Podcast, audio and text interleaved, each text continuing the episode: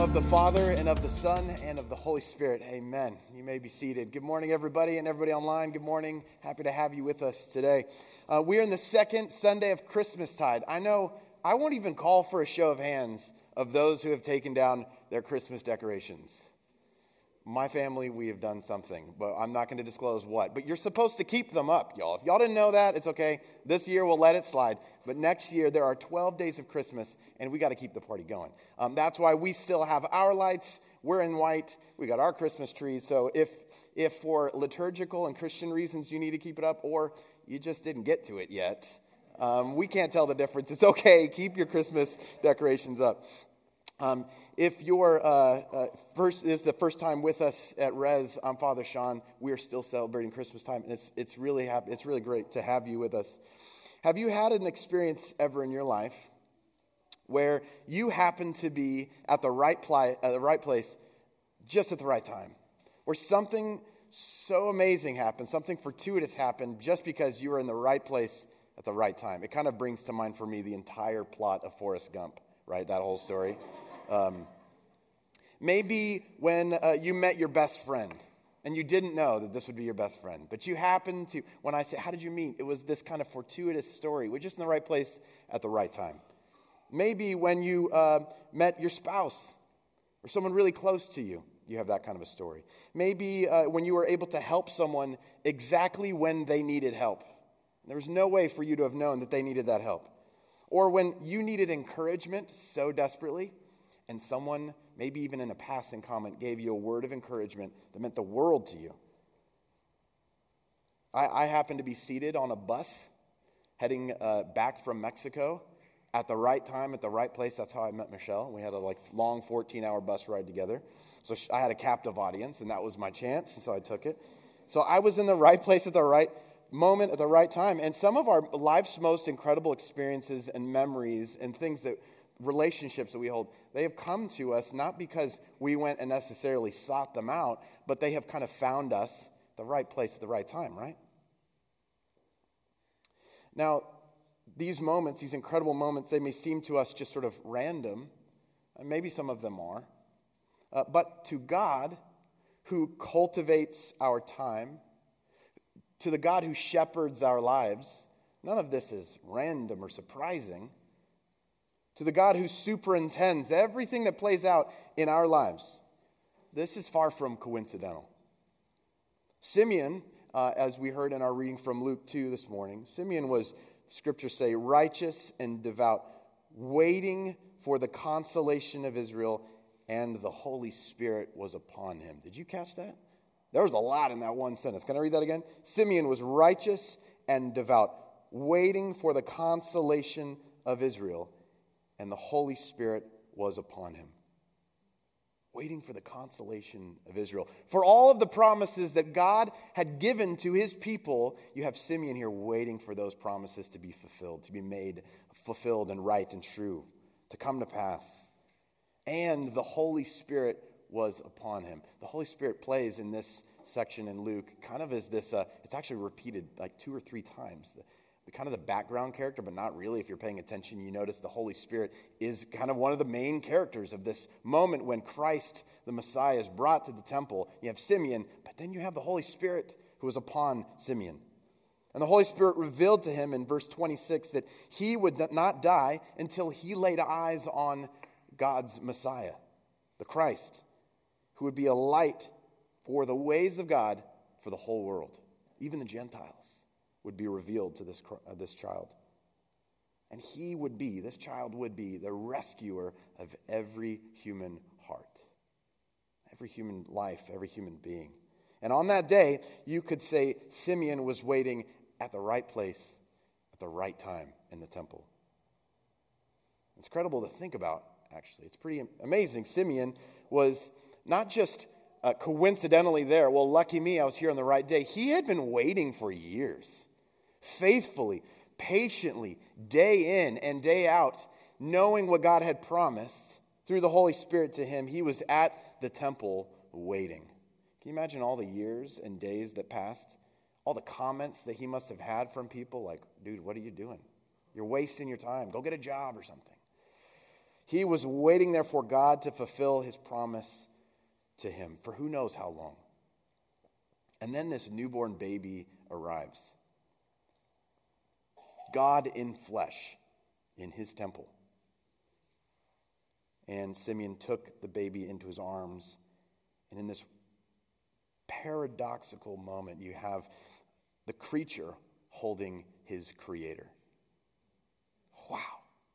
God in flesh in his temple. It's, it's hard to even wrap words, let alone our imaginations, around such an amazing mystery. And then these words come from Simeon. In verse 29, it says, Lord, now you are letting your servant depart in peace according to your word. For my eyes have seen your salvation that you have prepared in the presence of all peoples, a light for revelation to the Gentiles and for glory to your people, Israel. The church um, still prays the song of Simeon every day. Evening prayer and Compline. If you pray the daily office with us, this will be something you can just memorize. You will revisit this every day. And at the end of the day, as we enter into a time of rest, we are resting not just after a long, hard day of work, but we're resting in a peace that God has promised us when we sing this song of Simeon and pray it at night. It's the prayer of a day for those who have spent the day waiting for God. So, next time you run into this in Compline or evening prayer, look back at your day and say, Can I pray this prayer as if I had been waiting for Him all day? Huh. That's an interesting little thing to think about. It's not about what we have done at all, really, these evening prayers and this song of Simeon, but what God has done all day for us, where He has shown up and provided, even when we weren't paying attention or noticing, we're taking stock of and being grateful for the ways that God has arrived and been present to us. And when we recognize that, God gives us this peace, this rest at the end of the day that only really He can give. It's a rest that our souls have been longing for at the end of the day. The truth is, like Simeon, God is present and attentive to your everyday life. Think of that. And if we're willing, this God who is present and attentive to us, if we're willing, he often guides us to places and people according to his plans. He has something of an agenda in mind. He's working something out. And if we're tending to his presence and we're being led and, tending to his Holy Spirit and being attentive to his Spirit, it should not be so miraculous or so mind blowing that he leads us to people that we are to be present to and listen to and be a channel of his love and his presence too. God is up to something in the world and he uses our lives to participate in it. He often guides us to places and people just for that work.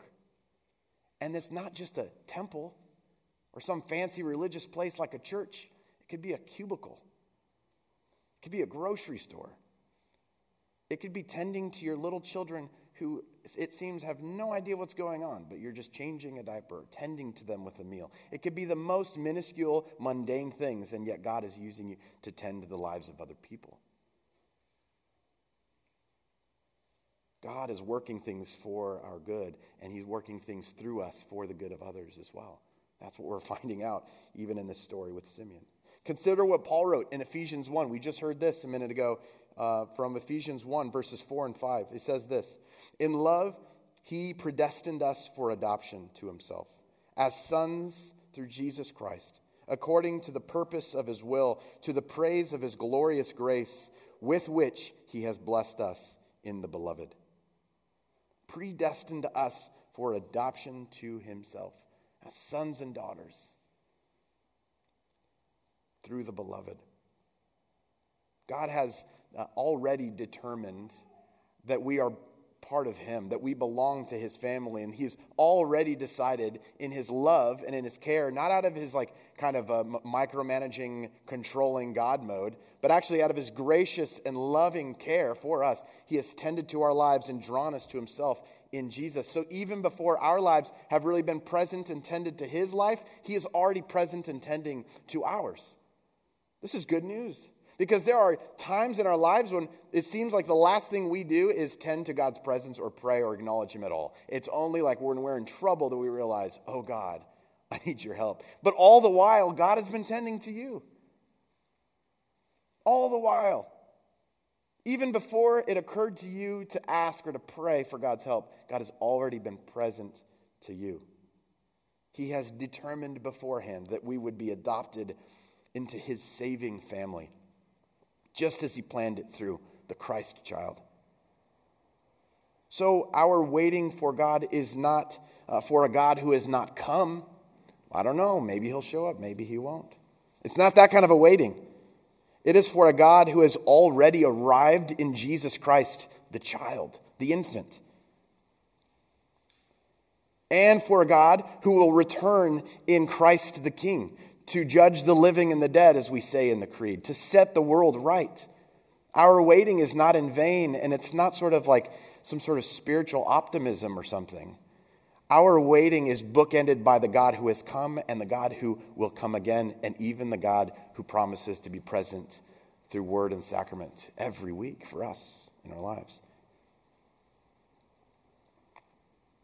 But to be like Simeon isn't just to know those facts about the presence of God in the world or even in our lives, but to be like Simeon is to have a heart that's waiting, that's attentive that's willing to stand there for days upon days upon days because of God's promise and say, He promised He would show up. He promised He would be here when I needed Him. He promised that I would see His salvation. That's a different kind of heart, isn't it? That's a heart that leans really heavily on the providence of God, on His for action, His action despite us and before us. What would a Simeon life look like for you right now? Think of your life as you have it. All the concerns, the plans you've already made, the calendar you've got, all the things that you would like to see happen in the next year. Maybe you've even tried out some resolutions. Okay, good for you. That's fantastic. What would a life, though, like Simeon look like? what would it look like, for instance, to have a New Year's resolution that says, I want to wait for God? This year, I'm going to wait for God. Instead of taking things into my own control and making all of my own plans as if God's not a factor in this thing, I am going to open up space to wait for God and I'm going to stubbornly wait for Him. If you are like me and you want, uh, and, and you're terrible at waiting, um, you want to avoid the waiting by any means necessary. If you ask Michelle, I'm like the most impatient person in the world. She knows this. If she drives with me, she always reminds me. That's, we don't talk about that right now, though. I might be the most impatient ever, uh, person ever. But I, I, do anything to avoid the uncom- discomfort of having to wait. Uh, so I'm a pro at this. I will, for instance, um, draft up some plans, some pretty sweet strategies, and go with that. That feels like I'm tending to things, I'm getting after it. Nothing wrong with strategies and plans. Of course, I think God works in those too, but sometimes those get ahead of my waiting and listening for God. Or sometimes I'm just waiting for the workday to end or for this issue or this matter that's on my hand, for that to be resolved. I'm waiting for this stinking pandemic to be over, and I get so locked in my sight and in my head about goodness gracious, when will this thing finally be over?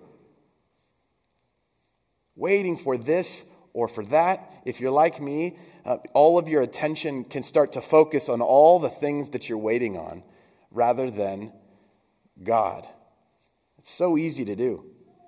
And it's no wonder, no wonder that when we spend our whole life waiting on these, all these other things in our lives, that at the end of the day, we feel totally spent and burnt out and tired and just fed up. And we just like want to throw it all away. No wonder it's like that. But maybe, just maybe, we must be a little bit more like Simeon. And maybe by God's help, we can have hearts like Simeon. Or as the psalmist says, we could be like a doorkeeper at God's temple patiently waiting, faithfully present, attentive, and open to the leading of God's Spirit. Y'all, this isn't just spiritual jargon. The Holy Spirit really does lead human beings. In Austin, Texas, in 2022, is it? Am I getting that right? This is real talk. But what are we going to do about all these factors that we can't strategize or pin down? Who knows what's going to happen this year, Sean? Sean, you don't understand how crazy things have been. I don't need to understand if it's true that the Holy Spirit is present to us, if it's true that Christ the child has been born, entered into humanity, if it's true that he's coming again, and in the meantime, his kingdom is being established in our lives, if that is true, our lives then can wait for him, can depend on him. We can ask the Holy Spirit, What do you think now? What about this? What about that? This is what it means to be a Christian, by the way, is to live a life completely in reference to Christ.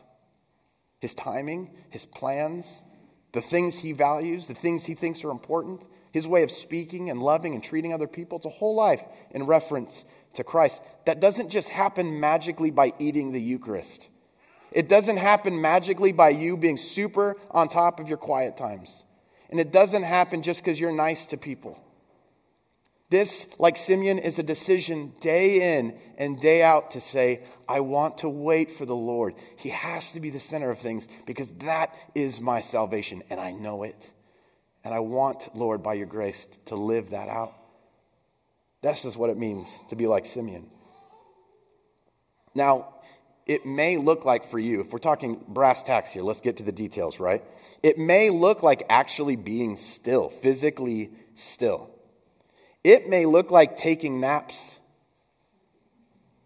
That's not funny. That's awesome. You know what I'm saying? We're like some of the most underslept people in the world. It may actually look like taking naps and rejuvenating your body with rest so that you can actually tend to reality and focus on uh, waiting for God's presence and His voice. In fact, when you go on spiritual retreats, it should not be a surprise that they say to you, you have to have two days of eight hours a night sleep before you even show up. It's, that's how important it is. It may look like taking naps. It may look like finding silence somewhere in your life, just, just to hear the wind in the trees, just to hear nothing and wait for the Lord. It also is really active. It may look like holding open your worries that occupy you before the Lord in prayer, diligently, in a disciplined way, praying even when you don't want to. It may look like putting down your phone or closing your screen and being present to the people who are actually present to you and saying, Lord, what are you doing in this person's life? Can I get in on this? Can I, can I participate here? It can look like so many things waiting on God. It isn't just inaction sometimes, it is also intending that time and place for the patient work of recognizing God's presence and tending to it intentionally in every heart. Friends, the good news God is preparing room in every heart in this world, in our lives. God is preparing room for His Spirit to fill us and to lead us so that our lives can be guided and nourished and empowered in the ways that only He can give. But he won't kick down the door. He won't force that. We have to be willing. We do have a part to play. Lord, I'm open. I'm willing to receive this, is what that sounds like. Would you allow the Spirit to lead you this year? Who knows what's going to happen this year? We've like tried to make predictions in years past, right? Let's not do that anymore. Who knows what's going to happen this year? But we can make one decision for sure that we can allow the Holy Spirit to lead us no matter what comes in the year we can allow the Holy Spirit to lead us. So, what time then, what opportunity, what person will God put before you this year, today, this week? That you might see his kingdom at work, that you might see Jesus' presence, and that you might see his love and salvation being worked out right before your eyes. And more than individually, Res, as a church, as a community, I think God has put our community in this place at this time for a purpose, for a reason in South Austin. This means that we, as a community of people, we have a part to play. We have work to do. We can't just sit in the pew or these folding chairs and wait for something to happen. There is actually a willingness, a standing, an attentiveness to God's arrival that, as a community, we got to tend to. We are being invited into that discerning work together. noticing the needs among us, and finding our part to play in this community. What is your part? What are you going to do this year? Are you going to be like Simeon, standing at the door of the Lord's temple, waiting for an opportunity, looking for something, attentive to his work? Or are you going to be focused on something else, kind of checked out, maybe missing it? What is your part in tending to God's arrival in this community for the sake of others? This morning, friends, let us wait like Simeon. Let us have hearts like his, tending to the arrival of God's presence in his temple, which, by the way, isn't stone and wood, but is human hearts, flesh and blood, is now the temple of God. It's an arrival that fills us with his presence and fills us with a deep and saving rest for our souls and leads us to tend to his presence in the lives of other people. And look, pay attention even now. Oh my gosh, and is he ever going to stop preaching? Listen up. Christ is present at his table even this morning. Have you noticed? Do you have eyes to see, or are we totally checked out already? Are we already thinking about where we're going to go after church? Do we even notice God's presence where He has promised and guaranteed Himself to be this morning? Friends, if we can tend to that and receive that mercy, receive His presence, we might have hearts and eyes attuned to receive His presence and His work elsewhere in the world. So let's come to the table now. First, with a moment of silence to invite the Spirit, some confession. We'll stand and say the creed together. All of this in preparation to be the kinds of people who contend to the presence of God when it arrives. Amen? Amen. Let's put ourselves to this work now. You're listening to Resurrection South Austin, a community of faith, learning to do life together in the goodness of God. For more information, you can find us online at resaustin.com.